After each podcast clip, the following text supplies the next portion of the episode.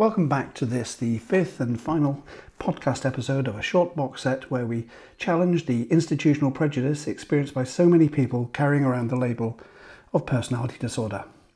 For those of you new to the series, I produced these as a response to the recent remarkably prejudicial personality disorder course description circulated by the Royal College of Psychiatrists. So, what have we learned? Well, sadly, it would appear very little. What's becoming blatantly apparent is that this is a marathon and not a sprint. People with the label of personality disorder are dying, not because of their so called condition, but because of prejudice. A structural prejudice that's got into our collective psyche, where folk merrily brandish the label, sticking it on anyone they don't like, anyone who appears to be an arsehole in their eyes. We all know politicians who this has been applied to. A prejudice that's fueled by media portrayals and lazy reporting. A cultural prejudice that exists in large organisations and institutions. A prejudice that was exemplified by the recent hateful personality disorder course description circulated by the Royal College of Psychiatry. A course that was cancelled because one person on that circulation list shared it on social media. Just one person. We've learnt that bad things happen because good people do nothing, or even when they do do something, there's no coordinated response to this hatred. So many efforts are lost like tears in the rain. Yes, I know that was stolen from Blade Runner, but I feel it applies perfectly here. We know a huge proportion of people entered the caring professions with the best of intentions to do some good, but we know there are thousands of people working in the sector who don't hold stigmatizing belief, but so many do so little when confronted with the prejudicial behaviour of others. I don't think the words of Desmond Tutu can be overstated here. If you are neutral in situations of injustice, you have chosen the side of the oppressor. But we know that prejudice is endemic in all frontline services that work with, that work with people with a personality disorder. It's not just the NHS, it's the police, the Department of Work and Pensions, and their cripplingly difficult and opaque administrative processes, social work, and the criminal justice systems, to name but a few. We've seen what happens when that prejudice is allowed free rein to course unabated like wildfire through the development of systems like the high intensity network Serenity Integrated Mentoring Scheme that replaces care with coercion. A system that, although exposed to be pseudo behaviourist bollocks, seems to have a tenacious hold on clinicians who believe that by calling it something else, they'll manage to slip it under the anti prejudicial radar for example, the JET Joint Engagement Team being eulogised by Ipswich and East Suffolk Clinical Commissioning Group to help them manage what they call high intensity patients. If you think that language sounds familiar, it is. It's been sold to them by the same snake oil salesman who headed up the high intensity network. These are the same people who published the words how best to practically manage patients with personality disorder and the skills to achieve this in a 10 minute consultation. 10 minutes, really. We know the NHS is employing more people with a lived experience, supposedly to right these wrongs. But already we're seeing how those in power are prioritising the corporate experience of applicants over their lived experience. And there's an expectation in many cases that any mental malady is a thing of the past, where trust will only employ people who've fully recovered, whatever that means, with an inspirational story to share. We've heard that reasonable adjustments in the workplace are often never even considered, never, never mind eh, implemented. And of course, there's the overreaching power of the latest guidelines from the International Classification of Diseases, the ICD 11, a shockingly poor document that disguises an attempt at budgetary gatekeeping as sound clinical practice. Links to this and all the other bits and pieces in the blurb. These structural and cultural prejudice embolden bigots to speak out unchallenged with no fear of repercussions or sanctions. Remember Lara's words from the first episode, where a lecturer declared it was okay to hate your PD patients, where a senior doctor felt it was perfectly fine to say, Bloody hell, five minutes with one of them and you'll want to blow your fucking brains out. We have a long way to go. This isn't just about an errant course description. In this podcast, I speak with Holly, who's the co host of the Wrong Kind of Mad podcast, about her experience of prejudice working as a person with a lived experience in and outside the NHS. At the end of the episode, I've put some ideas about where we could go next to start to turn around this super tanker of injustice. Here's the personality disorder course outline that motivated me to put this short series together. Personality disorder, PD, is a thorn in the flesh of many cl- clinicians, as, however they may wish to avoid managing those with such a diagnosis, those with a personality disorder label have a tenacious hold on the clinician. While only a small minority of PD patients actively seek treatment, although often in a dysfunctional manner, the majority avoid contact with health, health professionals but nonetheless cause considerable distress, both to themselves and those around them. The uncertain nature of the PD diagnosis and the unproven nature of its treatment results in psychiatrists being damned if they do, i.e., getting involved and then being blamed for the subsequent outcome, and damned if they don't, i.e., avoiding responsibility and hence being blamed for the subsequent outcome. This course is aimed to equip clinicians with a rational and defensive approach in the management of this group. Once again, I won't read out the course objectives here because since the foundations of the course are built on prejudicial hatred, any learning they claim to offer is utterly invalid. Who's the course aimed at? General psychiatrists in the main, but variants of this have been well received by other mental health professionals such as psychologists, mental health nurses, social workers, etc. Okay, uh, this is the uh, the fourth interview in the uh, series of.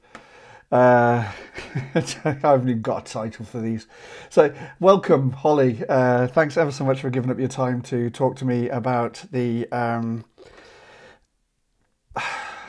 the course description from uh, about a personality disorder course from the Royal College of Psychiatry. Welcome. Hello. Lovely to see you. You too. Uh, no, but thank you for thank you for, for asking me to do it again. I really appreciate you coming on. So, right, what were your first thoughts? You you saw it, you thought, "Yay, this is great." Oh, my my first thoughts were, "What the fuck is this? Is this genuine?" Yeah, yeah. Does this up? Like, I I really, really struggled um, to believe it was real right, for a right. minute. Um, although, you know, these are opinions and things that I hear regularly in the work that I do, just how brazen it was um, was really, really startling. Um, so, yeah. So it was a surprise, but not a surprise. Yeah. Yeah. yeah. So, um, do you think they were they were more brazen because they felt that it was being sent out to a closed community? I suspect so. Yeah. Um, I think if they'd have known that that would have been leaked in I say leaked in inverted commas, you know, it was right. it was shared and understandably and rightly so. It's not it's not secret property, is it? But um yeah, I don't. I think they would have potentially phrased it very differently if if they'd have known someone might share this.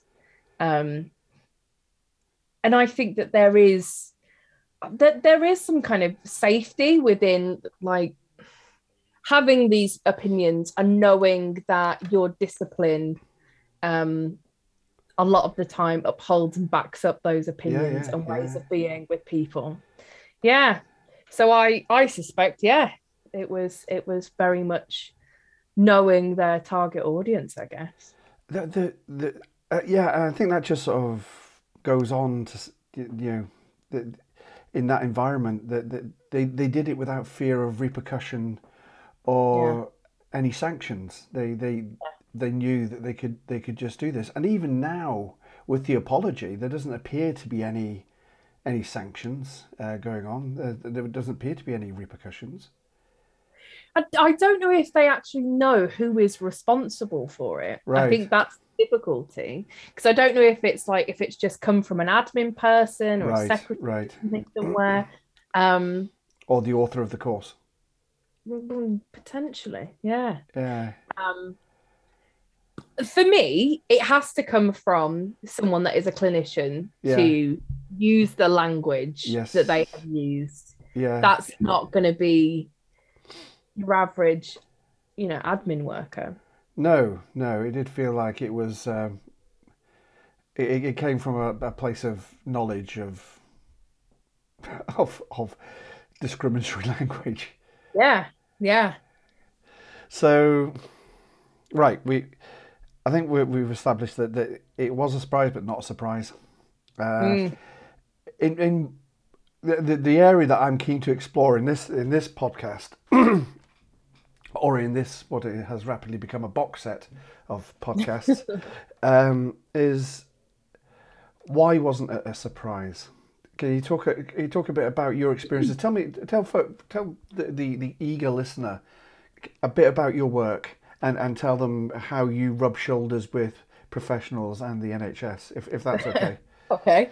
Um, so I work for um, an organisation whose primary aim is to stop uh, people with a diagnosis of personality disorder um, being sent to private out of area placements to essentially be warehoused and not really receive anything that's claimed. um, so the people that I work with um, are often attached to CMHTs, potentially um, are in uh, inpatient wards or potentially are in placements right. um, and we're trying to repatriate them.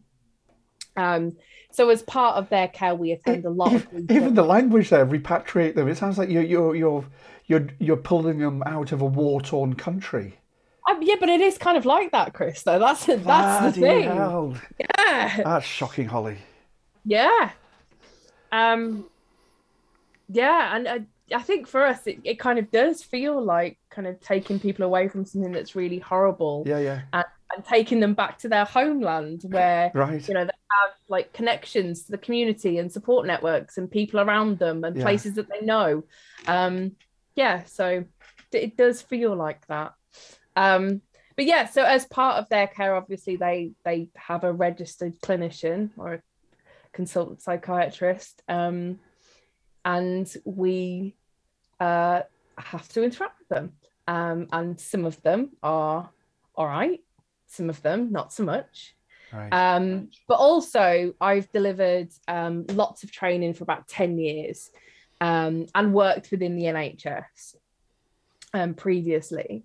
And um, the, the opinions and the knowledge that I see psychiatrists having about um, the construct of personality disorder and particularly the people that have the diagnosis um, are often absolutely shocking. Right. And um, I think what is really interesting about um, so delivering the the knowledge and understanding framework training, yeah, um, for a long time, um, is that psychiatrists rarely choose to attend uh, by their own volition. They are sent or they don't attend. Right, right. Um, so I, I think that says something to that, begin with. That was one of the interesting things when I was uh, when I was applying for said job. It, I, I, asked the, the, the sort of um, the, the, the leader of that part of the, the organisation, and I said, you know,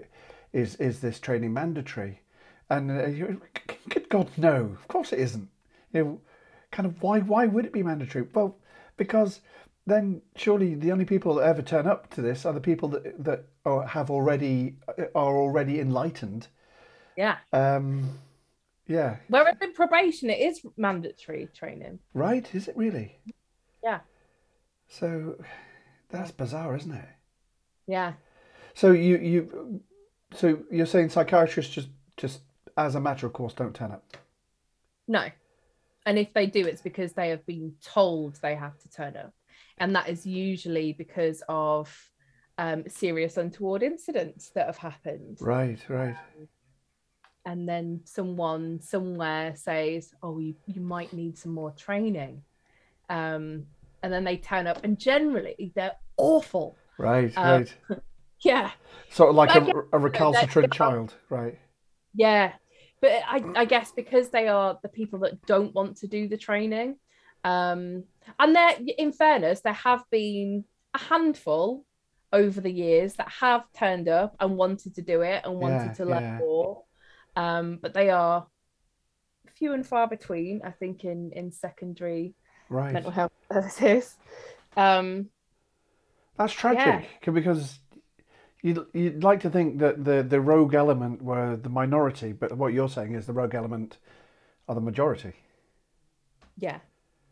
I also know some really good psychiatrists that want to do the right thing for people. Yeah, yeah. Um, but they are very, very few and far between, right, right. So, do you have any set pieces that, that, that sort of stand out for you that that, that, that you remember that? oh, I, I imagine you got thousands, but But- Yeah. Um, I think one really stands out. Um, I mean, this this was quite an, an old school psychiatrist. I think he'd he'd been working for the trust for kind of thirty odd years, um, and he he turned up to some training and um, spoke about uh, a patient of his in such disparaging and denigrating language. It was really, really shocking. Um, and couldn't understand this person's distress at all and could only understand it as they are doing this on purpose to piss me off right, and they right. can do it as much as they like. I don't give a shit. Um, So what like I mean, how was he describing them? Yeah, what what what words was he using? Uh, so he was basically saying um, this bloody person uh, calls the CMHT four or five times a week. Uh, they they turn up and they stand in front of my car. Um, and as far as he was concerned, this was all because yeah. Um, so he, as far as he concerned, he was concerned, um, this person was just drug seeking Oh, wow. um yeah no paying no attention to the level of distress that this person was experiencing or the fact that they were trying to communicate something trying to seek help um just they're drug seeking. I'm not giving them any more. They do this to piss me off. They want a reaction out of me and i'm not giving giving it to them. Um and what was interesting is that there were two other psychiatrists at the same time on this cohort. Like three, three of them had been sent together, which I thought was quite interesting. Um, and after the break, they moved away from him Oh, as if to say, "Oh, we're we're not like we're not one of them." right, um, which right. yeah. Um, but he a p- part of the training is kind of exploring like what is personality disorder if it is if even is a thing thing, yeah. um, and he was saying um well sometimes it can be um because of substance misuse or it can be uh because of a head trauma and i was like no. Right. no. And he was arguing the toss with me and i literally got a slide up from the dsm-5 that clearly states it is neither of these things if it is a thing at all. Um and, and he was trying to say that both me and the dsm were wrong um, and yet he is a person that is responsible for diagnosing people and it felt like he had such a poor understanding of the construct, which I don't agree with, Sure. and the criteria, which I don't agree with. But he was just basing clinical decisions on him not fucking liking people. That's what I was going to say. But what what was his basis? And it was just not liking people. It just he despite if he really didn't if he despised somebody, PD. yeah, yeah. Bloody hell, that's terrifying. And the way the way that he interacted with me Yeah. as someone that has a diagnosis, yeah, um, w- was also uh awful. He was he was really really shitty for the whole three days, um, and completely discounted everything and anything I said. Um, yeah, and that really really sticks in my mind that whoever this poor person was clearly in a really acute amount of distress trying to communicate something wanting support for whatever was going on for them and it's just drug seeking and they're doing this on purpose to piss me off just as a hot tip, you know what what drugs do we get access to with BPD? Because I'm fucked if I've come across the really good ones. uh, i mean if you want to if you want to be sedated to fuck then Yeah, yeah, yeah, absolutely. yeah. So but um, you you don't get anything too too good do you no, I don't, not, not that I know of. It's it, it's pre- pre- pretty much a chemical kosh.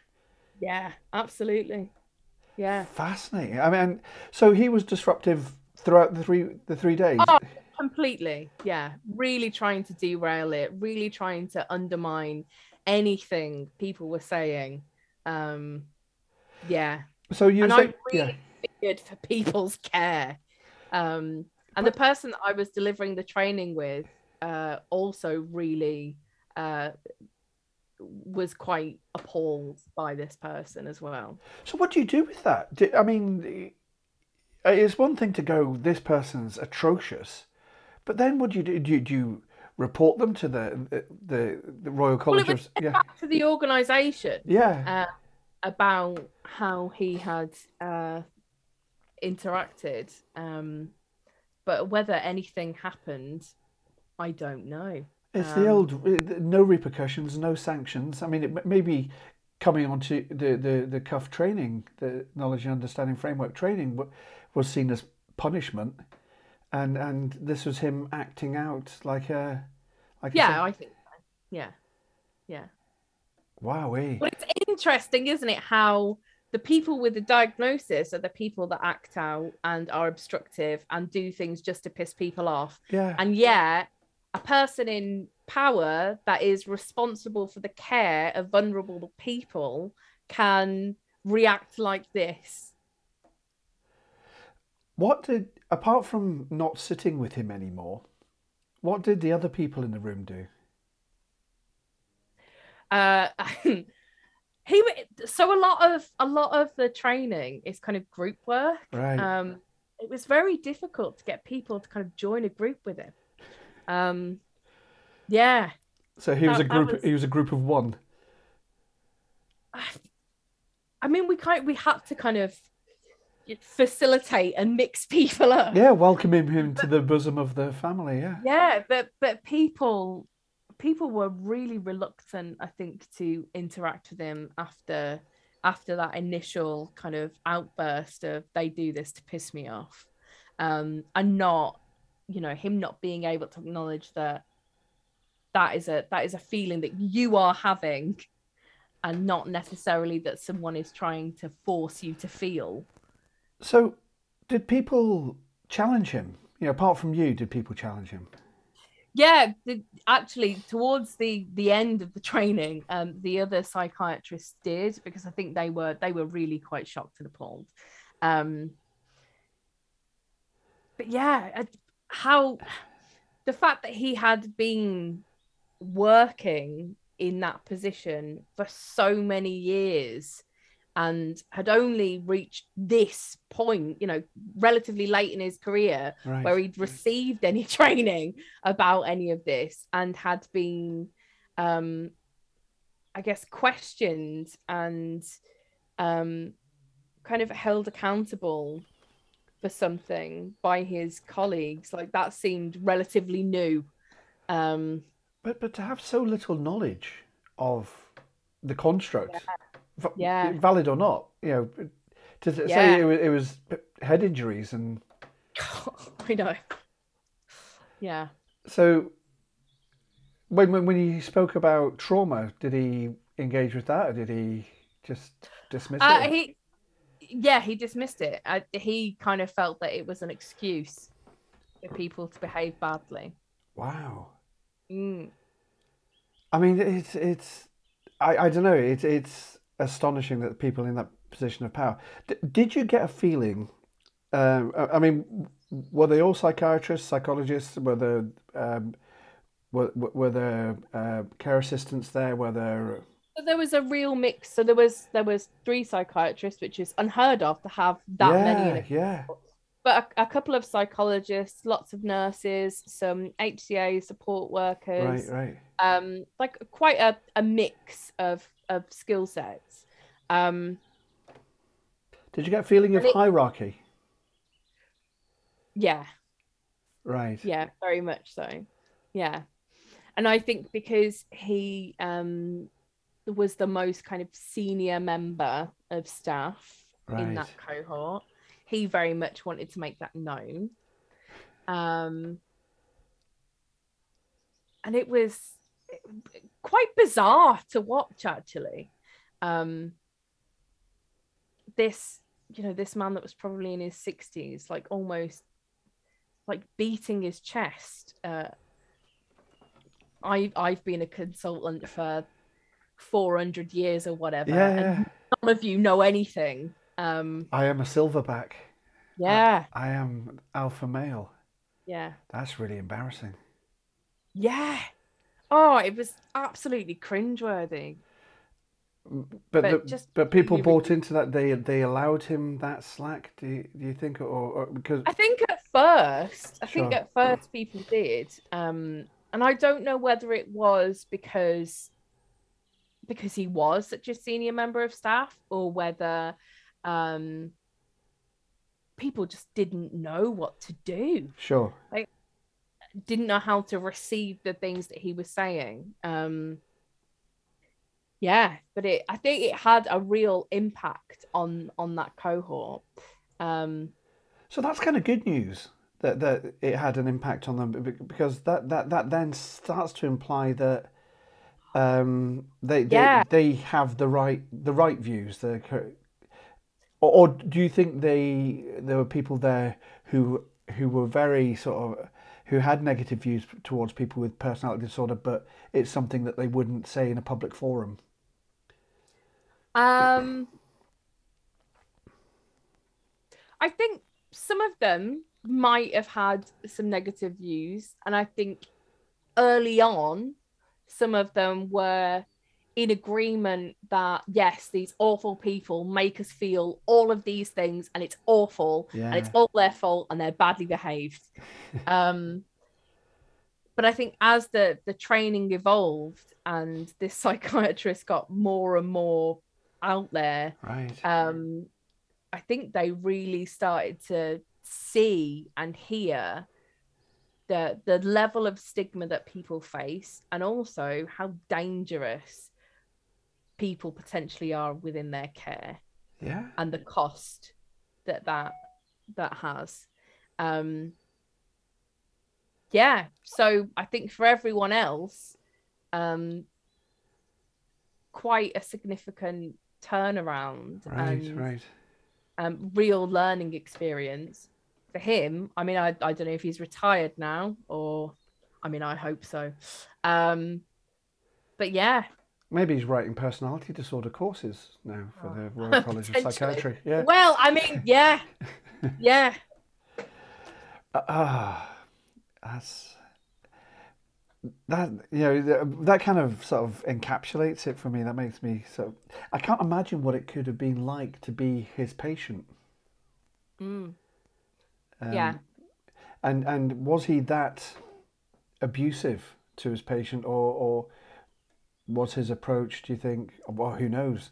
More passive aggressive in that they didn't he didn't engage with them. Then people don't know why they're not being engaged with, and which causes Yeah. people to produce? I mean, I suspect it's the latter that yeah, yeah. disengagement. I'm not. I'm not giving you anything. You won't get a rise out of me. Right, Um, right. And then I, I guess I wonder if that, if that was why that person was having to really kind of up the intensity of trying to communicate something with, Yeah. with him and and stand in front of his car. You know, what what do you imagine someone is going through where they're where they're in that position and they are standing in front of your car? Like, can you not mentalize about what that level of distress must be for someone to get to that point? Is it is it really just about getting a reaction out of you? Because I don't think it is. That's quite egocentric, isn't it? Yeah. So, with with the training that you you've been doing, do you do you get the feeling that things are changing? I mean, I've, I've spoken to people who who've been doing this kind of thing for years, and there's a feeling that we're banging our heads against the wall, and that you know every time we think we've taken two steps forward, we suddenly discover that three steps have been taken backwards. Are, are you getting that kind of vibe, or? Kind of yeah. It's re- it's really difficult. And i yeah i haven't delivered much KUF um over the past kind of two or three years um but delivered other in inverted commas personality disorder um training um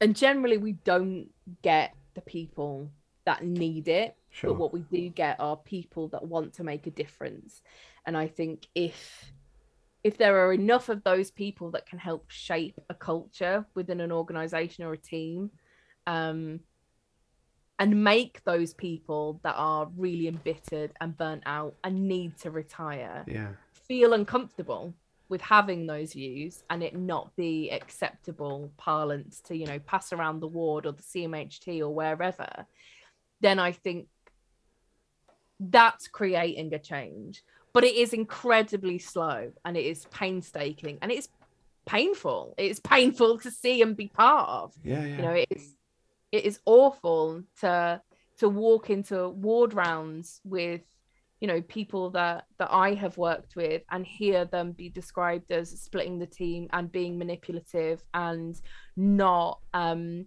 having any of their needs considered or any of the work that they want to do around you know reducing restriction or getting leave or anything. It is it can't be thought about because that all of the difficulty is located in them yeah, and yeah, not yeah. not the team around them or the systems around them The way you describe it there, um, a lot of it sounds punitive as opposed to clinical. Yeah.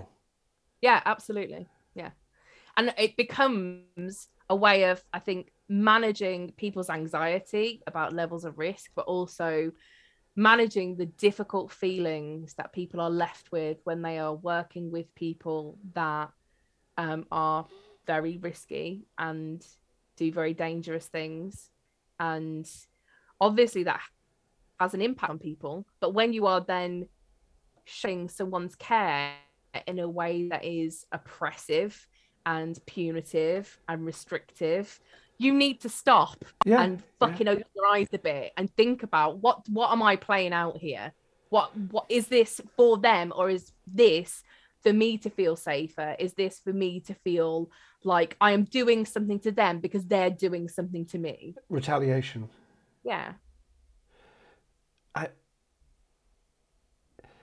How is this allowed? You it, it, so it, do you get the feeling it's a kind of culture on a ward, and, and and the dissenting voices that are saying, "Hold on a second, these are people who've been, you know, eighty percent of these people have been abused, probably hundred percent of them have have experienced invalidation uh, throughout their lives, um, you know, so no nobody's putting forward a I mean, even the good guys. You know, bad things happen when when good people do nothing, and it feels like there's a lot of good people doing nothing. But I, I think often the the good people feel really powerless to do nothing in organizations that then turn on their staff when they speak out and want to do something different. So, if you're a whistleblower, for example, is that what you're saying that Yeah. that the systems are in place not not for the whistleblower, but but immediately that becomes a almost disciplinary kind of situation. Yeah, because it's all about protecting the organisation's arse, right, and not protecting the people that they serve. Unfortunately. So do you think that's how do you move on from a culture like that? How you know an arse arse protecting culture that that that, that you know don't sue us or I, I, I don't know. Um. Well, I, I, guess you can do what Keir and I did and leave the NHS. Sure. um, sure. Yeah. Uh. Yeah. I don't. I. I think people are often very powerless at the hands of their organization, both patient and in a lot of respects staff. Right. Because right. I think once you start speaking out, you become um, an extension of that, in inverted commas, problematic patient that right, is right. being obstructive, is doing things to upset the team, um, and then that person is scapegoated um, and often treated very poorly. Do you find that being a person with lived experience in that environment, do, do you find yourself being scapegoated? Uh, yeah, I absolutely was when I worked for the NHS. Yeah. Right. Yeah. Yeah, very much so. What you would say that you're you're a PD? Yeah. Yeah. I I mean nothing that I ever said within within my team within the NHS could be thought about because I was just a person with lived experience and even worse I was a person with a PD diagnosis. Um, and it didn't matter that um, a lot of the interventions that my team uh, used were very punitive and very restrictive. Um, it didn't matter um, that I would try and think of other ways or other ways of understanding what might be going on for people yeah. or highlighting why is it that we treat this person with this presentation this way and we treat this person with the same presentation another way. What it is it what is it about them that we don't like that means we treat them differently? I didn't want to think about that. Um, and it's the label. um i mean a lot of them so I, I worked for assertive outreach, so predominantly people had um, kind of psychotic illness, um, but ha- most of them, well, I say most of them, about half of them had a secondary diagnosis of personality disorder, which was um, not acknowledged, which in some ways is good that it wasn't acknowledged because. That impacts people's care. But the the fact that it wasn't acknowledged meant that their narratives and their trauma was completely erased and amputated. And we were just filling people full of drugs and not tending to their psychological needs and understanding the way that our responses to them and the way that we interacted with them um, was really re-traumatizing no one wanted to think about that. So the complete focus was on their behaviour and not their history and what what delivered them to that point. Yeah. Yeah. I don't know. It just it doesn't sound terribly well thought out. No, no, it was appalling. Yeah, it was a horrendous experience, and um, yeah, a, a terrible. When when you were working oh. when you're working as a person with a lived experience and you know you've got your your mental health label front and center did they ever talk about reasonable adjustments for you? No. No. So I, I there, there, there were no adjustments to anything. I think i so i was put into a team that didn't want me, uh, didn't understand anything about peer support, didn't see um, the relevance to my role being there. Um, they were predominantly nurses. Um, didn't see any value to me being there whatsoever. um, and, you know, I had, I'd never worked within the NHS within a team in that way. I'd only ever delivered training or done consultation work, so it was it was very different for me to kind of walk into an office and understand how um, a team like that functions. Yeah, yeah. It was never explained. None of it was ever explained. It was just this idea that well, I should just know what to do because you, I'm there. You fit into the culture, and we'll we'll all get along like a house on fire. Yeah. The the thing that is surprising. I mean, we, we've got the 2010 Equalities Act, and, and it put again mm. front and center. It says reasonable adjustments if if you have uh, a, a, disability, and and you know what what we've been labelled with uh, is classified as a, as a disability, um, and yet there's no consideration for for reasonable adjustments. Uh, no, certainly, when I, I recently applied for a, a senior uh, uh, knowledge and understanding framework uh, job. And when I suggested reasonable adjustments, it was like I'd uh, suggested the lead psychologist uh, should accompany me to the moon on a unicycle. She started talking about well, she started talking about occupational health in a way that well, you're either well or you're not well. It's a bit like say if somebody um, if a wheelchair user came along and applied for a job, it felt like she would be of the the way she she'd approach it is come back when you can ascend three flights of stairs and everything will be okay. There's no acknowledge. Sorry, I'm on a bit of a weird roll here. So they only accepted you into a job. I'm probably putting words into your mouth when they believed you were recovered from said mental malady, not that you you had said mental malady or or, or, or... Um no, no. So okay, I think okay. I think they they all knew that you know I was I was still receiving services. All right. Um, and I was working for the organisation that I received services from. Crikey, that which, must be hard. Yeah, it was. Um, but they, but I think in a lot of ways that um, that wasn't seen as um, relevant. So right. it didn't matter that you know I I'd been receiving services from this organization for 10 years. I'd received a range of interventions. I'd had you know inpatient treatment from this organization. Um, that didn't seem to matter. Um, there was only one maybe two people in that team that really um, ever wanted me to use my lived experience with people and actually do peer support. Um, the rest of them just saw me as another body. Right. Um, to drop meds off or um, you know, sitting on a ward round or do a walking group or whatever. Um, there was very little attention paid to my living or lived experience. Um, but also, not only was it like it, it was something that wasn't relevant, it was something that was a deficit in some sure, way. Sure.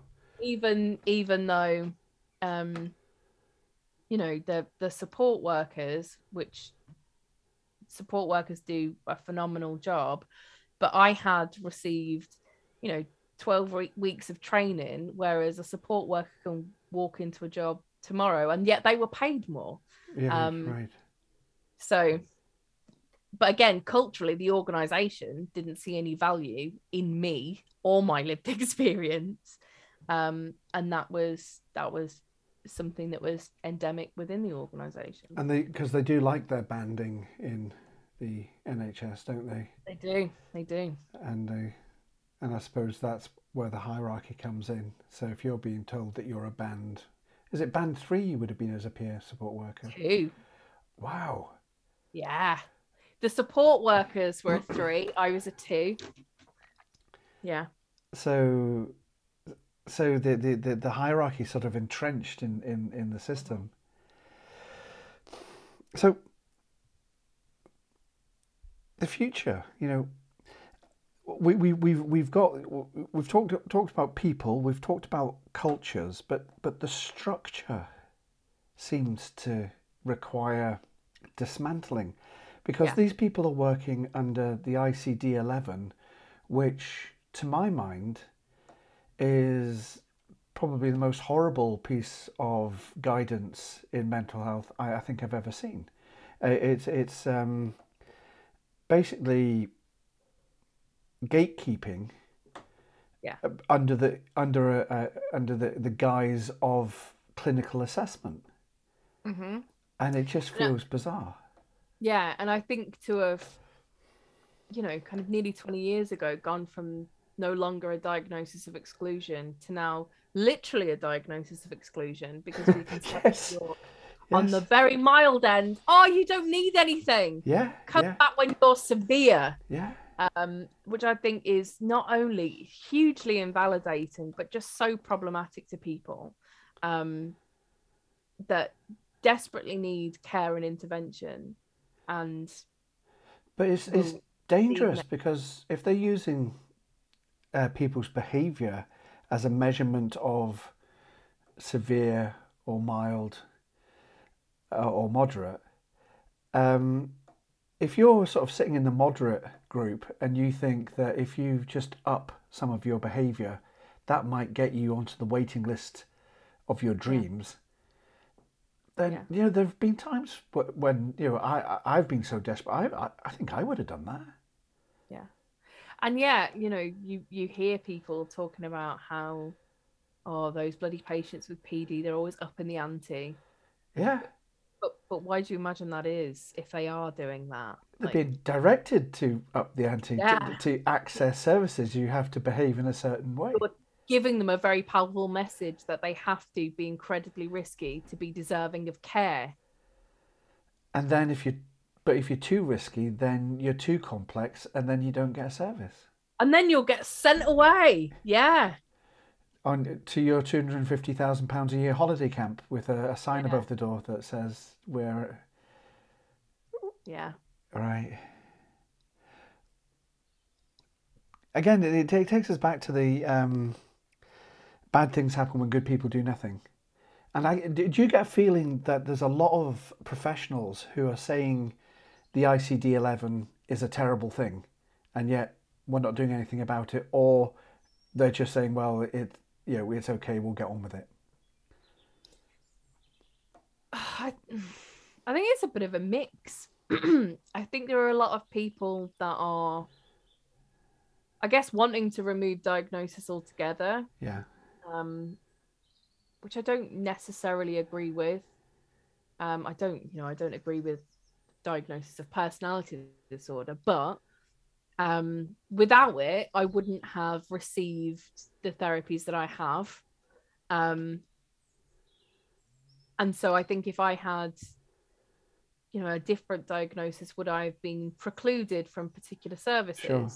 Um, I think that's a, a difficulty that needs to be ironed out before people can be saying, yeah, we'll do away with diagnosis. Um, but also I think there are there are some people that um, see a value in maybe trying to see that you know we, we all have traits of PD and we're all on this continuum yeah, and yeah. I think that's absolute bullshit yeah. um and I can kind of kind of understand the point of wanting to normalize it but then I think why why are you why are you even bothering? Because it is it is something that is so harmful to so many people. I don't think we're ever going to be able to um really break down the the stigma around it by saying oh but we've all got a bit of it. Um that's absolute nonsense to me. Um and then i think there are some people that um, don't agree with it, don't think it should happen, um, but it has happened. Um, and are kind of wondering where do we go next? What do we do about it?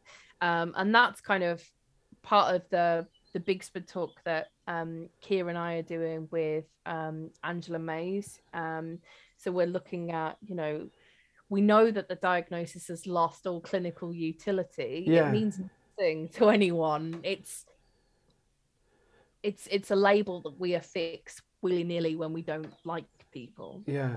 Um, and if that's the case, what's the point of it, regardless of whether it's a sliding scale or otherwise? And actually, if we've got a consensus that we don't want this, how do we change it? What do we do Yeah, about it? yeah, how yeah. do we move on from it? Where do we go next? And that's kind of part of our workshop, like working out how do we come together as a community or a collective and do something about what is happening to people. Um, whether that will be successful or not remains to be seen. But um, yeah, so we are not fans of it at all.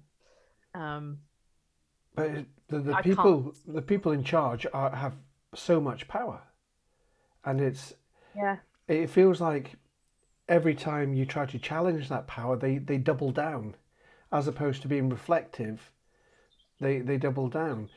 I mean, even with the I don't know if you you saw the apology for the um yeah, uh, the, the, the, the course description. Uh, and then there, there, there, there was a psychiatrist who, who said, I, I can't believe how negative people are being about this apology. but it's not enough. And I, I've been very vocal about this. Yeah, yeah, yeah. It's not enough. I mean, you know, in, in fairness to the Royal College, there have been other organisations that haven't apologised for things when they should have done. Yeah, yeah. Um, I think it was good that they acknowledged it Yeah, and they apologized for it, but it is still the bare fucking minimum. yeah, yeah. What's changed? Yeah. Because whoever that person is, they are still practicing. Yeah, yeah. Whoever that person has trained previously, fuck knows what they have been taught Yeah, about yeah, people yeah. with this diagnosis. God knows how that has then gone on to impact their care. Yeah, yeah. and it's it's not enough to stay at the top and say oh we're very sorry when that there are so many layers beneath it My, my concern was that this was seen as not as the tip of an iceberg, but an iceberg in itself. It was like a this this is just we've never seen behavior like this before. This is terrible. i don't think they have seen behavior like that so overtly in such a public domain Sure, sure. i think behind the doors of the cmht behind the doors of the ward Yeah. we know it happens but we don't see it that overtly So they know it happens. they have to know it happens I don't think you can- You, you can't be the president of the Royal College of Psychiatry without knowing that that happens. Yeah, I mean, he, he signed his name on the consensus statement around personality disorder and acknowledged the the stigma that is attached to the label. Um, so he must know. I mean, one of the things that they, he, he said was that we will uh, we will endeavour to include people with a lived experience and their families uh, when we develop further courses. But you you think, you know, no longer a diagnosis of exclusion, that, that, that they would have been doing that for a decade now. You you would hope, but apparently not. Um, and I think what's interesting is like there, there's another work stream within the Royal College that is about co-production. Yeah, and i think you know if if you are creating literature about co-production within the college and that's then supposed to trickle down into the nhs like why is it not throughout the college why are we not saying that this co-production should be mandatory for any piece of training Sure. anything that's ever delivered so it almost feels like a splinter group. You know, that they're Yeah. they've been put in a little room somewhere in, in a dark Yeah. recess somewhere. Mm. So you know, with that- that kind of attitude, nothing, nothing will change. Nothing can change. No, but again, it, it, I guess it's about systems being very fragmented and never working cohesively, and that is something that happens relentlessly within all organizations. You know, people are very siloed and yeah, don't yeah. blend together, often don't work well together. Um, and yet they they all have different kind of aims and objectives and the person that is receiving care gets completely lost interesting you're saying that the you know organizations don't work well together and, and one of the things that i would love is is is that you know we as a sort of the, the culture of crazies if, if, if somehow we could work together and point in the same direction but we feel like such a disparate group you know i was i was talking to my uh, eldest son earlier on and he, i was saying that you know it's it's not just like trying to herd cats or or nailing jelly to a gate. It's like trying to nail a, a herd of cats made out of jelly onto a gate. It's it, it feels like how do we move together uh, with this? Yeah, because a lot there's so many of us. Surely we must have power. You would hope. You would hope but then I wonder sometimes if the power of the organizations and if the power of the culture is greater than us and i think it often costs us you know hugely the yeah, amount yeah, of emotional yeah, labor it takes and i think they know that and i think organizations um often will say, Oh, we'll do better. Oh, you can come and help us. But know that without the reasonable adjustments, without actual support and proper planning and implementation of anything, that we will flounder because it costs us. The work fucking costs us. Yeah, yeah, yeah.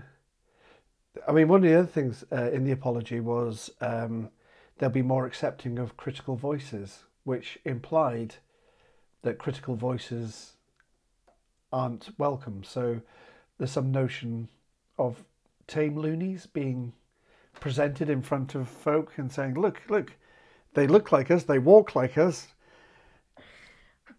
Yeah, maybe. And but again, you know, I think that is something we see throughout the NHS. You get you get the poster children of yeah. organizations that are the people that are very often eager to please and give something back and I I was one of them. Yeah, you know, I yeah. I thought I was indebted to services and was at that point unable to see the harm that they had really caused. Um, and wanted to do something positive and shape something right. without realizing how powerless I was within a huge system. Um, and I imagine that's potentially the same within within elements of of the college. But I've done some work with the Royal College recently, and um, I think, as you know, I'm very. I'll I'll say what I've got to say. Yeah, yeah, absolutely. um, yeah, so I think they are kind of more open to critical voices, but ultimately, I think it's very difficult for um, psychiatrists to hear they have harmed people, that the way that they label people is harmful, the medication that they prescribe to people is often harmful. Um, and I think they maybe then wonder, well, where where is our function? What's what's our purpose? And maybe there isn't one for psychiatry within working with people that have huge amounts of trauma. Mm-hmm. Um, I suppose they could start with not harming people. That it'd be a, pl- a good place to start, wouldn't it? Imagine. I mean, I, I Jim, when I started all this, I felt like I had to do something. This was a tipping point for me. I was thinking, fucking hell, it's enough is enough. But I, and, and speaking to people like you, it, it, it it's it's refreshing and it's exciting, but it feels like there's a lot of energy and we don't quite know where to go with it. I mean, one thing I want to do is the uh, course was going to take place at the Royal College of Psychiatry on June the 10th at 10 o'clock in the morning. Hmm. And what I want to do is have a gathering of people doing God knows what, what yet um, to, to mark that occasion, uh, to show solidarity uh, and to show that we together were standing up against that kind of stigma. Now, one of the things that I came across was uh, a song. Uh, I don't know if you know the Eurythmics at all. Uh, yes. Thorn in My Side, which, yeah. which I thought fitted really well in. And if you look at the lyrics of that, that their song, it's perfect. It is absolutely perfect. I mean, it was almost written for us. And I thought if we could turn up calling ourselves manipulative Mary and the attention seekers, singing that song outside the Royal College on that morning, and, and, and maybe having readings from the sacred text, which is obviously the the, the course description. Mm. Um, something might come of it. We might get it, it feels because it feels at the moment that we're shouting into a tiny little well. It feels yeah. like there's only a few voices, few, few ears that are hearing us. The mainstream media don't seem to be terribly worried. I've tried to engage mind and and say, you know, now now now that you've taken over from time to change, wouldn't it be great if you picked up the stigma anti-stigma mantle and gone, yay, we're f- for you guys. But I haven't heard anything from them. So I don't know. I, I, I want to do something, and I want to make a noise. So, do you think that's bollocks or? No, I think it's definitely worth doing, and I think even you know even if it brings a collective of people together that have a shared viewpoint, and I know that we don't always, and I think sometimes because our experiences of, of services and you know our lives have been very disparate um, and potentially, you know, not working within services or working within services and knowing what that is or isn't like, um, I think often leads to a lot of tension between people. Um, but if we can, if we can just put that down, yeah, yeah, for a day, yeah, um, yeah, and and work towards that collective aim of we we don't fucking want this. Yeah. We don't want this fucking bullshit label. Yeah. Stop treating us like this. Um yeah. I think that's that's a place to start. That's a, a foundation to go from. something that would show a bit of um, solidarity, and and I think the name of the band is obviously it's definitely got legs. Yeah, it, it, it, came to me. Uh, I was I was I, I was visited by uh, uh, Mar- the the ghost of Marilyn Monroe. You know, our our, our patron saint of of PD. yeah. And uh, she, she said unto me in the night that that this is what we must do. We must sing outside the Royal College. But yeah, I'm going to do it. so if if other people can, that'd be brilliant. Um, uh, other the, the other thing that I thought we could do is, do you know how they they have they do they run courses and then they invite us along to make a contribution. Mm. How would it be if they said, "Here's some money, oh crazy people, go and make a course." Um, and then we invite them if we want them to come along and, and not if we don't think there's a place for them on the course. And then that course is mandatory on psych nurse training, psychiatry training, psychology training, police training. Anybody who is charged with looking after people with personality disorder. Maybe I'm shooting for the moon here. I, I, I don't know, but it feels like nothing will change without radical change. Yeah. No, I agree. And actually, I think, you know, some of the um, survivor led training that that I've been part of and have attended have, have been fucking ace. Yeah, yeah, I bet. And had a really, really different feel to um, the more clinical and dry and sometimes the you know the, the co-facilitated co-produced um stuff. And i think people need that. I think people need a really tangible um feeling of actually this is what people experience. This is what people with a diagnosis might look like because there's this idea you know i i hear it all the time oh you don't look like you're a pd what the fuck does that mean? How am i supposed to go around with it fucking tattooed across my head? You're, you're lucky. I'm i'm too nice to have borderline personality disorder apparently.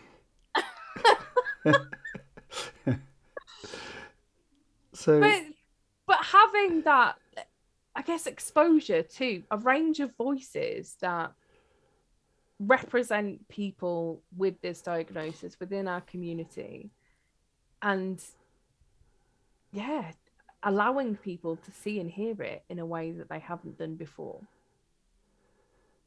Yeah and to to change stuff. So hopefully i don't know this this this box set will go some way to sort of make, making some people think I mean, then again, a lot of people who we want to listen to won't listen to it unless people stick it under their nose and say, yeah. you know, these these are the voices of a lot of people with a lived experience, and this is what it's like to be smacked in the face with prejudice and mm. discrimination um, regularly. Yeah. Um, so, I mean, what you know that that that's my, that's my utopian future. I mean, do you, do you have thoughts of, of how you would like to see things go? I would definitely want to see more active involvement of, of people with lived experience within services top down. Sure, sure. Um, and I think them be really being in positions where they shape people's care and not just the kind of the tokenistic person that attends a meeting and maybe they get to say something, uh, but it's probably not going to be listened to. Um, but where where people hold actual power within the system. Sure. Um, and I am very fortunate to have that in the organisation that I work in now. I didn't have that in the NHS. Right, right. Um, and that has to be different. It has to be different because we know the system as it exists fails people. We know the system as it exists doesn't fucking work. Well, it's nowhere near working. Um, it, it's it's arbitrary. It's punitive. It's and yet there are interventions like crisis um, houses that are survivor led that work beautifully. Yeah. And why is that? Why aren't we harnessing that more? Why aren't we thinking about the power that that has as an intervention for people? Where they are with people that share and understand their experience, not just I'm a psychologist, I'm a sure, psychiatrist, sure. I'm a nurse. But there's also therapeutic communities, and and they seem to yeah. really work for people. And yeah. and now they're as rare as hen's teeth. Yeah. I mean, what? It's the, incredibly uh, sad. I think there's other two in the the whole of the country now. I, I I'm not sure. no, I think there's maybe four or five. Okay, right. But they they yeah, they a lot of them are kind of up north or right. then like Cambridge, Oxford. Yeah, um, yeah. yeah, there's there's not nearly enough of them, and I think you know, like any intervention, people have bad experiences of. Course, of, of course. And potentially that just isn't the intervention for them, or maybe there is something about how the intervention is set up. But I think the the foundations of therapeutic communities of holding and sharing power, yes, and yes. decision making, and you're all accountable, yeah, you yeah, know, and, yeah. and the staff don't lead anything. That's wow. what a good therapeutic community should be, is life changing for people. Yeah, yeah. And it's interesting how the NHS choose to take away those interventions where people get to hold power, but the the more prescribed and kind of didactic interventions like MBT or DBT, yeah, yeah, are the things that are pushed. See, even MBT, it, it, mentalization based therapy, it feels like that could be a good thing if it was something that was applied to the professionals at the same yeah. time as yeah. the punters. And, and, it's the same with DBT. You know, yeah, I, I, I, I've done DBT and, um, you know, it wasn't always an easy experience uh, with with some of the facilitators that I had. Um, but I think there are there are a lot of skills within that that clinicians should be using. Yeah, yeah, yeah. Why aren't why aren't you learning how to effectively regulate your emotions? You yeah. Know? While while you're hating your client group. Yeah, exactly. Yeah. Exactly. I'm looking at our time. That's shocking. Uh, even with the the uh, the slight intervention where the car wouldn't start, uh, we've been going on for about an hour. So, uh, so the, the the the future. Are you are you optimistic about the future? I try to be. I sure. try to be. Um, it yeah, it's it's difficult to hold hope in systems that feel hopeless. Sure. Um, and that really has an impact often. Um, but I want I want to to see things be different, and I will keep pushing for things to be different for people, and certainly the people that that I work with you know if it's just a a small change yeah, for yeah. a handful of people that feels worthwhile okay. it might not be within my gift or power to make it bigger than that i don't know i mean I, i've got to say i was really looking forward to talking to you because it feels like you know we're playing for the same team we're pointing in the same direction and it, it hopefully there's we can just gather together more of us and I hope so. And and get that change happening. Uh, thanks ever so much for your time. Really appreciate it. Um, I'm I'm going to drag you onto another podcast later on uh, to, to, to, talk extensively about something entirely unrelated. Well, it's not entirely unrelated, but but that's going to have to wait for any time. Another yeah. time. I yeah. No, thank you very much, mate. Yeah, I really appreciate it. Thanks a lot, you. Bye for now huge thanks to Holly for giving me time in her busy schedule to contribute to to whatever this is. I've put a link to her podcast in the blurb. And huge thanks to you, fine folk, who've joined me on this part of the journey. So, what next? I don't know. I'm really passionate about this and I want to be involved in affecting real and lasting change. This isn't a sprint. It's taken us years, decades, maybe even a century to get to this point. This is a marathon of huge proportions. Although I'm passionate, I'm limited in what I can do. I lose one to two random days every week to dissociation and or internal emotional explosions. Suicidal ideation and the urge to self-harm is never far away. I, we, me and my lovely wife Ella manage this. We know they are symptoms, they're imposters that come and go. On the subject of symptoms, I developed type 2 diabetes, probably as a result of taking quetiapine, an antipsychotic, for 16 years. Although I'm in remission now, that seems to have left its scars of permanent pins and needles in my hands and feet, the occasional complete numbness of fingers lasting for a few hours, uh, constant tinnitus that varies in volume just to piss me off, but probably the most pervasive, pervasive symptom is pain everywhere, from my feet to every joint in my body at different levels of intensity just to keep me on my toes. Or not. Tests are ongoing. Don't worry, I'm making reasonable adjustments. So, before I rudely interrupted your train of thought, where next? Now, remember, these are just ideas. They're not carved in stone. I'll welcome any ideas. First of all, I believe the Royal College of Psychiatrists' re- response to the heinous course description is utterly inadequate. The apology created the illusion that this was a one off, a, a terrible mistake. From what I've seen, please correct me if I'm wrong, the perpetrators have experienced no repercussions or sanctions as a result of this bigotry. Sure, Dr. Adrian James, the president of the Royal College, has promised us a course in the future where people with a lived experience will be enabled to co produce, being involved in its development, running, and assessment.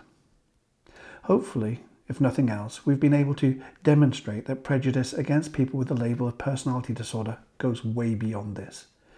It's institutional and pernicious. The course description was by no means a one off.